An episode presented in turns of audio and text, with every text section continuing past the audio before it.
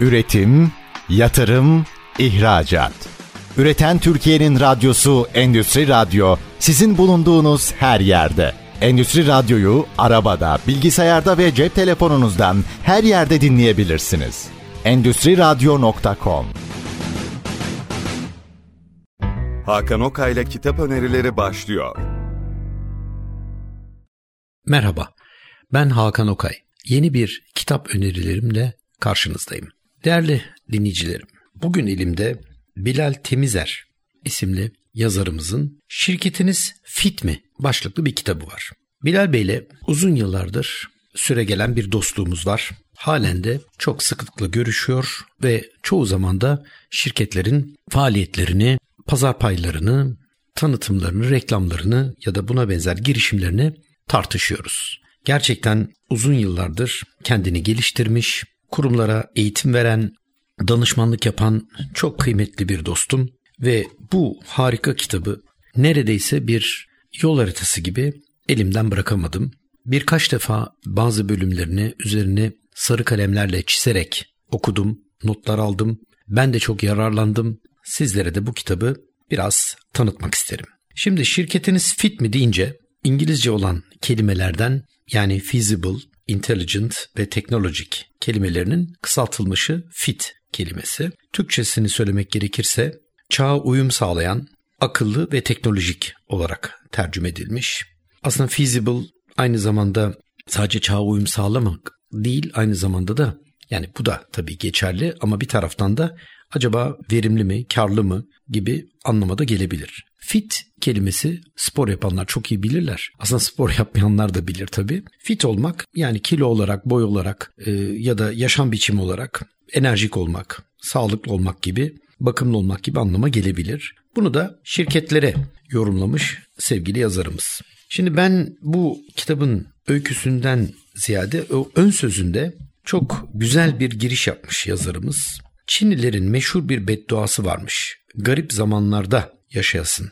Bu beddua tuttu galiba. Tam da böyle zamanlarda yaşıyoruz. Dünya çapında başarılı şirketler iflas ediyor. Herkesin peşinden koştuğu markalar yok oluyor. İş hayatı, ticaret hayatı baştan başa değişiyor. Zaman ve mekan kavramı ortadan kalkıyor. Zamandan bağımsız 7-24 çalışan ülkelerden bağımsız bir ekonomi oluşuyor. Dünya çok daha entegre hale geliyor. Dünyanın bir ucunda yaşanan bir olaydan en fazla 10 dakika sonra haberdar oluyoruz. 50 kişilik şirketler 10 bin kişilik şirketlerden daha değerli hale gelebiliyor. Şirketlerin büyüklük tanımları değişiyor gibi gibi hakikaten önemli bir tespit var. Bunlar hakikaten doğru ve dolayısıyla bununla ilgili yazarımız bir yol haritası çizmiş ve şirketlerin özellikle bundan sonra neler olacağı, nasıl değişeceği, neleri değiştirmeleri gerektiğini bir liste halinde bir kitaplaştırmış ve bize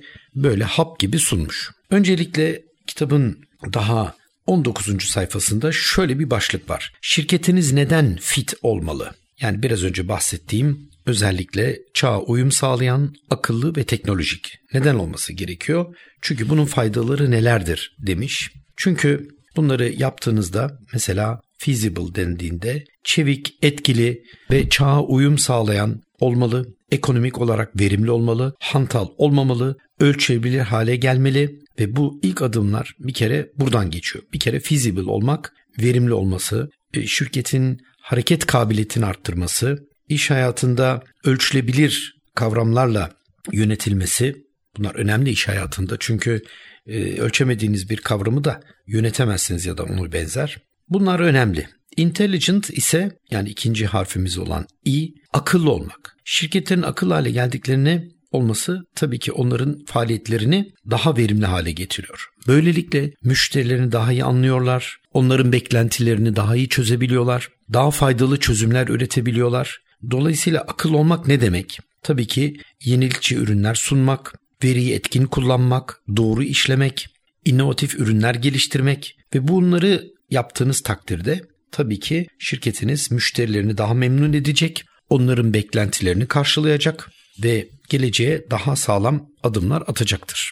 Son harfimiz teknolojik demiş yazarımız. Teknolojik hale gelmek özellikle son yüzyılda teknolojinin inanılmaz bir ivme kat ettiği dünyamızda artık hayatımızı yakından etkileyen bir teknolojik devrimle iç içeyiz. Bu teknolojiler şirketlerde bir dönüşüm sağlamış durumda ve böylelikle teknolojiyi kullanan şirketler teknolojiyi daha az kullanan veya kullanmayan şirketlerden çok daha verimli, çok daha etkili bir hale gelebiliyor. Böylelikle şirketin bir kere imkanları genişliyor. Teknoloji sayesinde e-ticaret, e, diğer ülkelere erişim veya gönüllülüğün artması ve dijitali etkin kullanan şirketlerin uygun maliyetlerle daha geniş kitlelere ulaşabilmesi, dijital pazarlama çalışmalarını daha etkin yapması, düşük maliyetle ya da uygun maliyetle daha yüksek erişim şansını sağlıyor. Aynı zamanda bu teknoloji üretim maliyetlerini azaltıyor ki dijitalleşmenin en önemli etkisi bu. Çünkü üretim maliyetleri azalınca tabii bu doğal olarak da bir taraftan fiyat yani son kullanıcıya ulaşacak olan fiyatı etkilemekte ya da fiyatları etkilemese bile şirketlerin ya da kurumların karlılığını arttırmakta, ortalamanın üzerinde karlılığı sağlamakta ki bu da önemlidir çünkü ortalamanın üzerinde karlılığı sağladığınız takdirde yeni teknolojiyi entegre etmek, yeni yatırımlar yapmak veya yeni pazarlara girmek için girişimler yapmak mümkün olacaktır. Şimdi şirketin çağa uyum sağlaması nedir? Çevik bir etkili olmak nedir? Bununla ilgili çok güzel özellikleri başlık altına toplamış. Burada 9 tane önemli başlık görüyorum. Bir kere güncel olmak, doğru insan seçimi, şirket bağışıklığı, değişimi yönetmek, doğru karar alabilmek, liderlik, güçlü yönetim, verimlilik ve sadeleşmek. Şimdi bu 9 nokta o kadar önemli ki sanki böyle bir reçete gibi şirketlerin daha başarılı olabilmesi için bu başlıkların altında bütün o bölümü harika bir şekilde yazarımız toparlamış ve ta insan seçiminden başlayan ve sürdürülebilirliğe kadar gelen bir süreci bize tarif etmiş. Çünkü doğru insanı seçtiğinizde yani insana göre iş değil, işe göre insanı seçtiğinizde e, tabii ki verimlilik artıyor. İşveren markası daha güçleniyor ve bu da tabii ki aynı anda kurumlara değerli çalışanların başvurularını arttırıyor. Kitabın 34. ve 35. sayfasında bununla ilgili işveren markasını güçlü olduğu şirketlerden örnekler verilmiş. Ve bu da gerçekten insanlar bu şirketlere, gençler özellikle bu şirketlere girmek için büyük bir istekte bulunuyorlar. Bununla ilgili girişimlerde bulunuyorlar. Tabii onlar da çok az sayıda insanları alabiliyorlar ama önemli işveren markası olmak. Peki çevik olmak için direnç kazanmak. Şimdi şirketinizin bağışıklığı ne durumda? Aslında bildiğiniz gibi bağışıklık demek her canlıda hastalıklara karşı oluşabilecek bir savunma sistemidir. Yani antikor üretmesi. Ve böylelikle çeşitli virüsler ya da mikroplar geldiğinde o canlı kendini hemen savunmaya geçer ve böylelikle bundan kurtulur ya da çok az hasarla bunu atlatabilir. Yani hastalanmasına engel olur. Bu metaforla şirketler de zor dönem geçirdiklerinde nasıl bu kriz dönemlerini atlatacaklar? Geçmiş kazanımlar ne kadar güçlüyse başarılı olma ihtimali de o derece artacaktır. Çünkü geçmişte elde ettiğiniz krizlerden çıkarımlar bir sonraki kriz ya da benzer krizlerde size bir yol haritası çizecektir. Sevgili yazarımız Bilal Temizel işte bunları çok güzel toparlamış ve bununla ilgili örnekler vermiş. Baktığımızda çeşitli krizleri başarıyla atlatan kurumlardan örnekler göstermiş. Ki bana göre bu örnekler sadece bu örnekleri okumak bile kurumlara, yöneticilere bir fikir, bir gelişim alanı kazanacaktır. Verimli sağlamak için toplantı yönetimini de değerlendirmiş. Buradaki zaman, işte zaman kaybı, gereksiz toplantıların azaltılması bu hem iş gücünü hem de bu toplantılar için ayrılmış olan enerjiyi de azaltacaktır. Sonra en çok konuştuğumuz konulardan bir tanesi bunu da kitabın 43. sayfasında görüyoruz. Bayıldım bu bölüme. Değişime direnenler. Yani neden bir değişime direnir ki insanlar? İşte bunun sebebi değişime direnilmezse ne oluyor? Değişime direnmemek için neler yapmak lazım? Nasıl hep birlikte bu değişimi içselleştirip şirketlerin gelişimini ve bazı fırsatları elde edebiliriz. Bunları toparlamış. Tabii yazarımızın en büyük özelliği bir kere birçok kurumla, şirketlerle iç içe olduğundan dolayı, bunlarla sürekli bir temas halinde olduğundan dolayı çok çeşitli örneklerle kitabını zenginleştirmiş. Kitap aslında tam da bir yol haritası. Çünkü bir taraftan hem kurumlardan örnek veriyor, bir taraftan da başarılı girişimcileri tek tek tanıtarak bunun hikayelerini anlatıyor. Bu bize tabii ki bir aslında bir tarafta da bir motivasyon kaynağı. Yani siz bunları okuduğunuzda gerçekten biz de bunları yapabilir miyiz soruların cevabını burada bulabiliyorsunuz. Belki tamamını değil ama bir takım fırsatlar görebiliyorsunuz. Şimdi hepimizin bildiği ama çoğu kez de ıskaladığımız, dikkate almadığımız, önemsemediğimiz bazı kavramlar bu kitapta böyle çarpıcı bir şekilde ortaya konmuş. Mesela güçlü yönetim için şirket amaçları. Şimdi şirketlerin amaçları var, doğrudur. Peki gerçekten bu soruyu bir girişimci olarak, bir yönetici olarak, bir üst yönetici olarak ya da bir birim yöneticisi olarak bir kendimize sorsak. Bizim şirketimizin gerçek amacı nedir? Sadece kar etmek midir? Geliri arttırmak mıdır? Ciro yapmak mıdır? Pazar payı mıdır? Bu yüzden işte bu hedefleri doğru tespit ettiğimizde ki tabii ki kar, ciro, pazar payı bunlar sonuçtur. Ama bu amaçlara ulaşmayı sağlayacak vizyon, misyon, hedef belirleme çalışmaları neden yapılır, nasıl yapılmalı, nasıl bunlar kurum içinde yayılmalı ve bu değişim bir öğrenen organizasyona nasıl dönüşmeli? Bununla ilgili çok önemli bazı açıklamalar, örnekler var kitabın içinde. Şimdi burada da bir çarpıcı örnek var. Firma ismi vermek istemiyorum. Çünkü çok çarpıcı dünya literatürüne geçmiş bazı markalardan bahsediliyor. Mesela şirketlerin amaçlarını kim öldürüyor diye bir başlık var 60. sayfada. Burada hepimizin tanıdığı çok ünlü firmalardan örnekler verilmiş ve belki geçmişte çok başarılı olan ama artık ekonomide, sanayide veya işte sektörlerde ismi geçmeyen ya da küçülmüş olan bazı şirketlerden örnekler var. Bunlar aslında birer ders niteliğinde. Onun için kitabın içindeki bu fit kavramını yani o feasible, feasible olması, verimlilik veya benzeri konuların dikkate alınması son derece önemli. Şimdi geliyoruz ikinci bölüme akıllı şirket olmak. Yani ilk bölümü bir feasible yani çağa uyum sağlayan, verimli, etkili olmaktan bahsetmiştik. Şimdi kitabın ikinci bölümünde akıllı şirket olmak var. Bu sefer de işin i harfi intelligent İngilizce kelimeden akıllıyı. Burada çok güzel bir böyle bir kelime kavramı var ve bu da şirketlerin fit olmasını sağlayan bir yaklaşım. İkinci kelime akıllı şirket olmak demiş. Peki nedir akıllı şirket olmak? Bununla ilgili de yine 9 tane başlık var. Ya o kadar güzel ki bu başlıkları tek tek ele aldığınızda aslında bir şekilde önünüzdeki dönemde yapmanız gereken ya da değiştirmeniz gereken bazı konuları göz önüne seriyor. Mesela bu 9 akıllı şirket olmanın 9 özelliği nedir dediğimizde yazarımıza göre inovasyon artık bunu herhalde burada tarif etmemize gerek yok. Fark yaratan yenilik, hizmette, malda veya fikirde. Müşteri anlamak, e müşteri anlamamız gerekiyor. Bunu da çok güzel söylemiş. CRM yani bunun Türkçesi müşteri ilişkileri yönetimi, Customer Relationship Management dediğimiz ki birçok bilgisayar programında doğal olarak var ama benim de sık sık yaptığım görüşmelerde, firmalara yaptığım ziyaretlerde, eğitimlerde veya danışmanlıklarda çok etkin kullanılmadığını gördüğüm ve aslında çok değerli bir kaynak olan CRM, veri yönetimi, veri aslında veri ham gerçekler demek. Yani birçok bilgi gelir, akar. Fakat bu verileri, bu ham gerçekleri sınıflandırmadığımız, kategorize etmediğimiz, bunu bir enformasyon haline getirmediğimiz takdirde bu sadece bir bir istatistik olarak, bir bilgi olarak kalacaktır. Daha doğrusu bilgi de demeyelim bir enformasyon olarak kalacaktır. Bunun bilgi haline gelmesi, bunun kullanılması, bununla ilgili bir takım stratejiler ya da politikalar yapılması. Bu bir veri yönetimidir.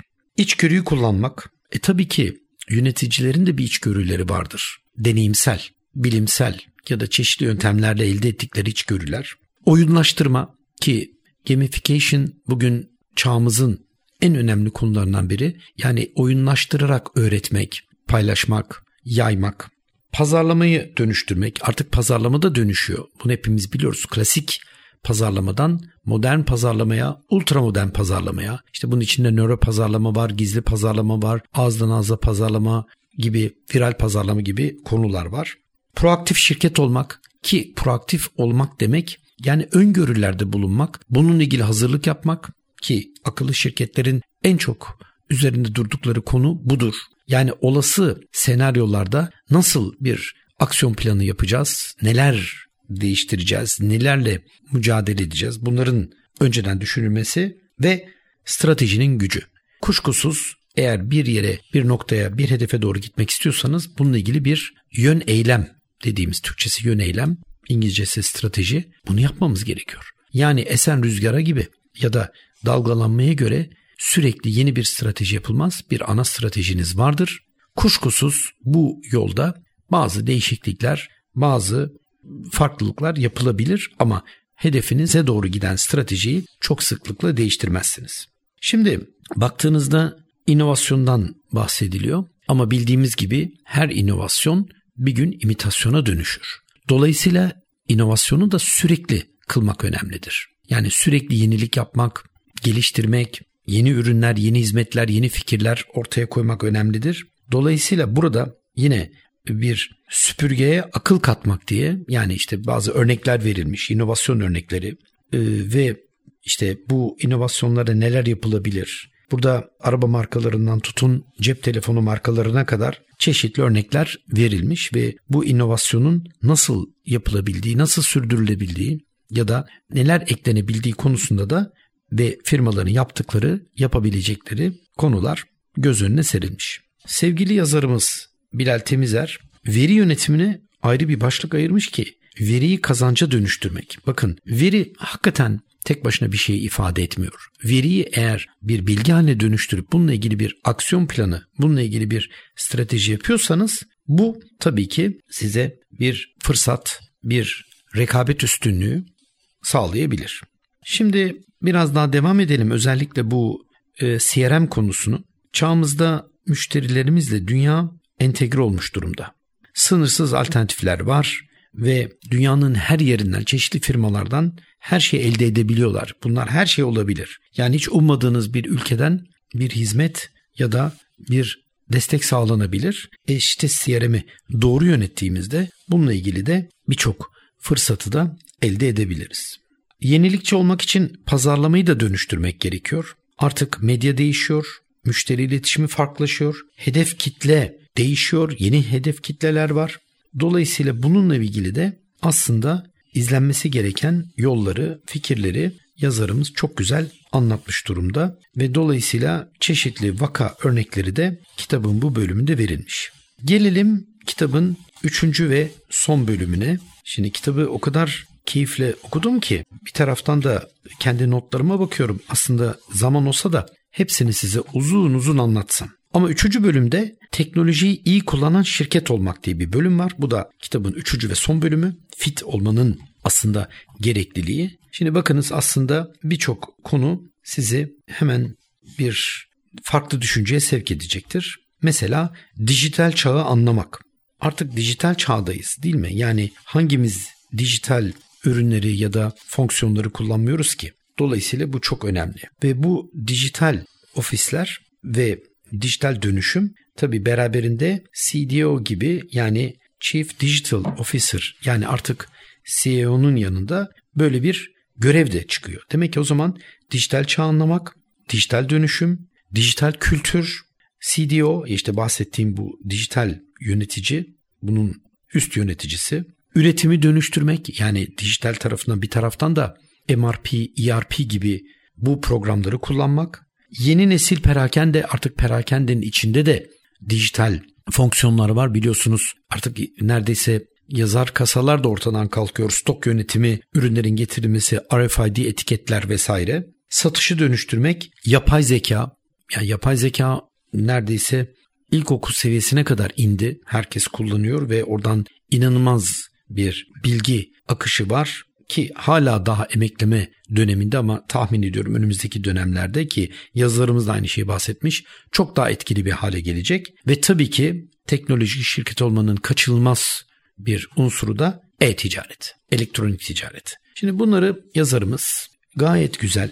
E, bunun dijital dönüşümün finansal getirisi nasıldır? Bunun etkisi nedir? Dijitale hakimiyet nedir? teknolojik bir şirket olmak için üretim nasıl dönüşecek? Bununla ilgili Endüstri 4.0 açısından bakınca 9 temel noktayı anlatmış. Akıllı robotlar, nesnelerin interneti, büyük veri, bulut iletişim, 3 boyutlu 3D yazıcılar, simülasyon sistemleri, yazılım entegrasyonu, kuşkusuz siber güvenlik. Bakın siber güvenlik ne kadar önemli. Bugün şirketlerin üzerinde çok çok durdukları ve durmaları gereken bir konudur ve sanal gerçeklik. Bakın bu 9 konu bugün şirketlerin gündeminde var ve bunlardan uzak durmanız, bunları dikkate almamanız mümkün değil. Çünkü bunların her birinde hem bir taraftan fırsat var hem bir taraftan tehlike var. Nedir? İşte mesela siber güvenlik. Şimdi bunu bu bir tehdit. Bu tehdit şirketleri çok ciddi anlamda zora sokabilir. E bir taraftan yazılım entegrasyonu özellikle bayiler, distribütörler, müşterilerin müşterileri bunlarla olan entegrasyon onlar da çünkü yazılım kullanıyorlar. Artırılmış ve sanal gerçeklik ve özellikle simülasyon sistemleri bunlar o kadar güzel anlatmış ki yani böyle bence geleceğin yöneticileri, kurumlarını başka bir noktaya taşımak isteyen girişimciler, hatta geleceğin yönetici adayları, üniversite öğrencilerinin bence tamamı yani hangi branşı okursa okusun bu kitaptan kendilerini çıkarabilecekleri çok önemli mesajlar var. Şimdi diyeceksiniz ki yani ben bu bilgilerin bu, bu konuların hepsini biliyorum. İnternette bol miktarda bunlar söyleniyor. Hepsini ayrı ayrı inceleyebilirim. Doğru ama işte bu tip kitapların en büyük özelliği de bunu size bir sistem halinde, belli başlıklar halinde, toplu halde sunulması. Yazarımız oturmuş, inanılmaz kaynakçaların da olduğu şeyleri toparlamış kaynakları ve size hap gibi sunmuş. Yani siz aylarca, haftalarca vakit geçirmek yerine burada bunları öğrenir ama dilerseniz de bunların detayına inebilirsiniz. Şimdi son bölümü de şu kısma ayırmak istiyorum. Bu dört temel aşama yapay zeka çok konuşuyoruz ya.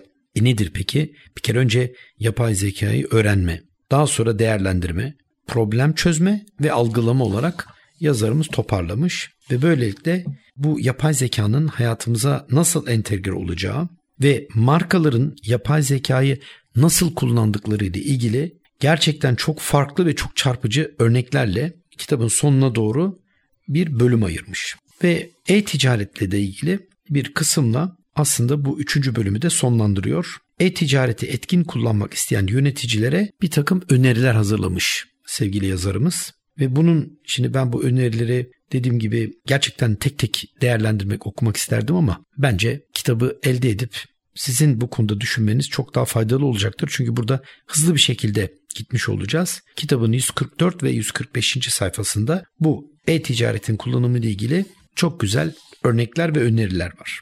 Değerli okurlarım, bugün sizlere özellikle uzun zamandır şirketlerle iç içe olan, onlara danışmanlık yapan, onlara çeşitli fikirler veren, onlarla eğitim veya benzeri konularda seminerler veren sevgili dostum Bilal Temizer'in Şirketiniz Fit mi isimli yol haritası niteliğindeki gelecek çağa hızlı uyum sağlamak isteyen şirketlere önerileri toparlamış olduğu bir kitabı yorumladım. Bu kitabı keyifle elinizden düşürmeyecek şekilde okuyacaksınız ve çok yararlanacaksınız bundan eminim. Başka bir kitap önerisi programında tekrar buluşmak dileğiyle hoşçakalın.